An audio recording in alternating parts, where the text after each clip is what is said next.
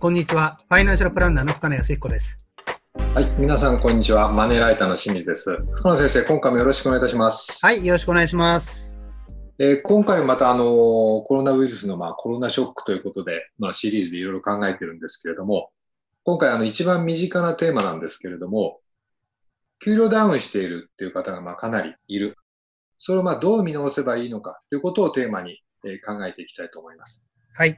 実際下がってる方も出てるかと思うんですけど、まあ、この傾向はやっぱり続いていくというふうにまあ考えた方がいいんでしょうか？まあですね、残念ながらですね、給料が増えるっていうのは考えにくくて、むしろ減る減る可能性が高いでしょうね。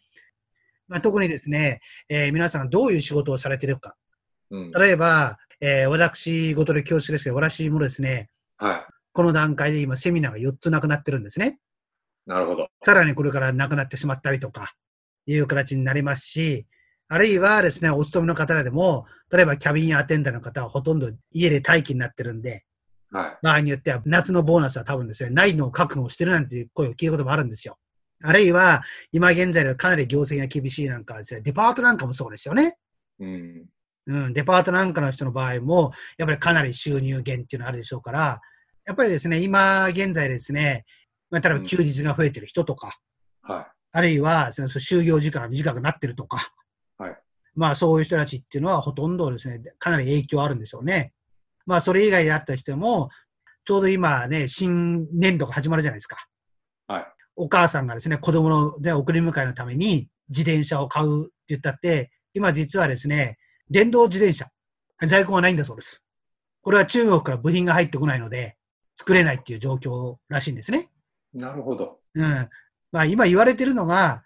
外出が禁止なので、巣ごもり消費なんかでゲームなんかもやってるじゃないですか。例えば任天堂のですね、スイッチ。はい。あれも部品がなくなって、実は供給が今後ですね、遅くなるとか。うんうん。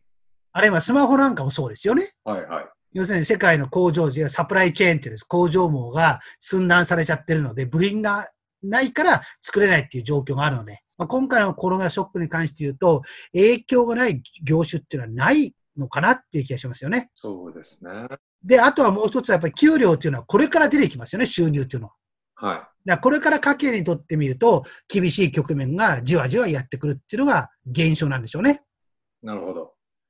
まあ今のお話聞いてると、まあだんだんしんみりしてきてしまったはいはいはい。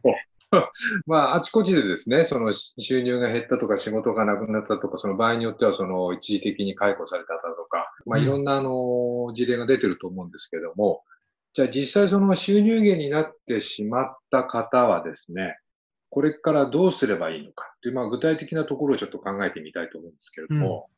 その辺はいかがでしょうか？まあ、今回新型コロナショックっていうですね、単を発した多分景気の後退だと思うんですよ。はい。まあ、景気の後退になると我々はですね、家計っていうのは節約モードになりますよね。はい。だからそれを考えると、もう節約っていうのがですね、今までの経験則で言うと第一義。で、その節約だけで乗り越えなければ、まあ、家計のうちの黒字部分っていうのはやっぱり貯蓄じゃないですか。だからその貯蓄額を減らすなどの対応っていうのも一時的にせざるを得ないでしょうね。うんうん。で、とにかくやっぱりですね、何をするかっていうと、まあ、赤字に陥るのは避けるってこと。まあ、もしくは最悪の場合ですね、えー基本的にはですね、貯蓄を一時的に取り崩さなきゃいけないことがあるかもしれませんけども、もっと言うとやっぱり一番怖いのは、そこでですね、生活費のために借り入れをしてしまうってことですよね。これはやっぱり一番最もやってはいけないことですから、はい。基本的にはやっぱり節約モードで乗り切り、いや、そうやってもですね、様々なイベントっていうのはですね、待ってくれませんから、それによってちょっと一時的に厳しくなったら、貯蓄の取り崩しもやむを得なしっていう形で乗り切るっていう形。で、しかもできれば家族全員の協力でっていう形になるんでしょうね。なるほど。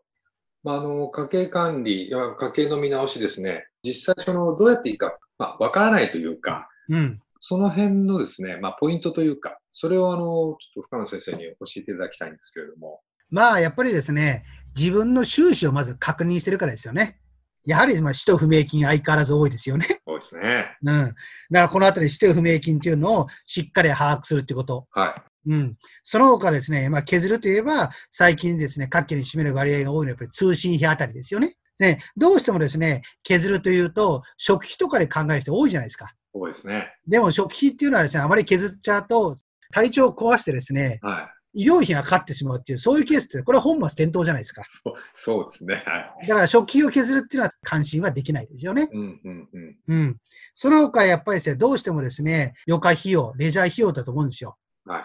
まあこれはですね、えー、家計にとってのまあ一種の潤い的な部分の費用かもしれませんけども、こういうようなですね、えー、ショックが来てしまいますと、この部分というのを一時的に我慢できなきゃいけないかもしれないですよね。そうですね。うん、まあ、これらっていうのはですね、皆さんが共通してできる節約の費用かもしれませんけども、はい、その他あとはですね、各ご家庭によって、支出に関しての優先順位っていうのをつけてもらいたいんですよ。なるほど。で、その優先順位が高いものに関して言うと、うん、その部分はなるべく削らない。あるいは削ったとしてもごく一部で。うんうん、逆に言うと、その優先順位の低いものは、バッサリ削る等のメリハリをつけてもらいたいんですよ。なるほど。うん。やっぱりですね、節約っていうとですね、一番簡単なのは、すべての項目を例えば1割カットするとか、はい。そういう形が一番簡単なのかもしれませんけども、実はその方法っていうのは長続きしないんですよね。で、あと、まあ、このコロナショックに関して言うと、まあ、これが10年、20年続くわけではないと思うんですよ。ある面では一時的なことですから、そこをやっぱり家族全員の協力を持ってどう乗り切っていくかってことを考えていただきたいですよね。そうですね。うん。まあ、例えばその家族によって外食をばっさり削れる家族もあれば、1回の外食がその家族にとって大変大事なものであれば、それは生かして他で削るっていう、そういう作業ってことですね。おっしゃる通りですね。だからね、先ほどですね、支出項目で優先順位って言いますけども、ええ、今清水さんがおっしゃったように、その支出項目の中身を厳選する。そうですね。で、例えば、ね、食費だったら、家で食べるものと、今清水さんがおっしゃった外食っていうの分かり合いじゃないですか。はい。まあそういう形で外食が本当にね、月1回のね、家族の楽しみだったり潤いであったら、それやっぱり削っちゃダメだと思うんですよ。なるほど。うん、そういうところまで吟味して、で、できれば、そういうのは、今回を機にですね、家族会議みたいなやってみて、それで優劣つけるっても一種いいんじゃないかなと思うんですよ。なるほど。まあ、あの、逆にこれを一つのいい機会として捉えて、まあ、家計を見直してみるというのも、まあ、意義のあることだというところですね。そのとですね、えー、不謹慎に当たるかもしれませんけど、まあ、災い転じて吹くとなすじゃないですけども、はい、なかなかですね、きっかけがつかめないっていう人もいるじゃないですか。はい、ちょっとですね、よくないかもしれない。こういうなんかですね、大きな変化があったときに、家計の見直しをするっていうのもやっぱり重要だと思いますよね。まあ、思った以上に、まあ、家計を見直して、その無駄が見つかる可能性もありますし、はい、これをいい機会として、まあ、先ほど言われましたけども、捉えて見直してみるという作業が、まず第一に必要だろうというところですね。まあ、何でもかんでも節約だとまあストレスが溜まりますので、先ほどあの、深野先生も言われたみたいに、まあ、メリハリをつけて、まあ、継続する形で家計を見直していくということ。それが必ずあの守ってほしいのは、その無理にそのキャッシングとかですね、ローンをして、負債を増やさないということがまあ大事だと思いますので、まあ、そういう範囲でですね、このコロナショックを乗り切っていただきたいと思います。はい、えー、深野先生、今回もいろいろありがとうございました。はい、どうもありがとうございました。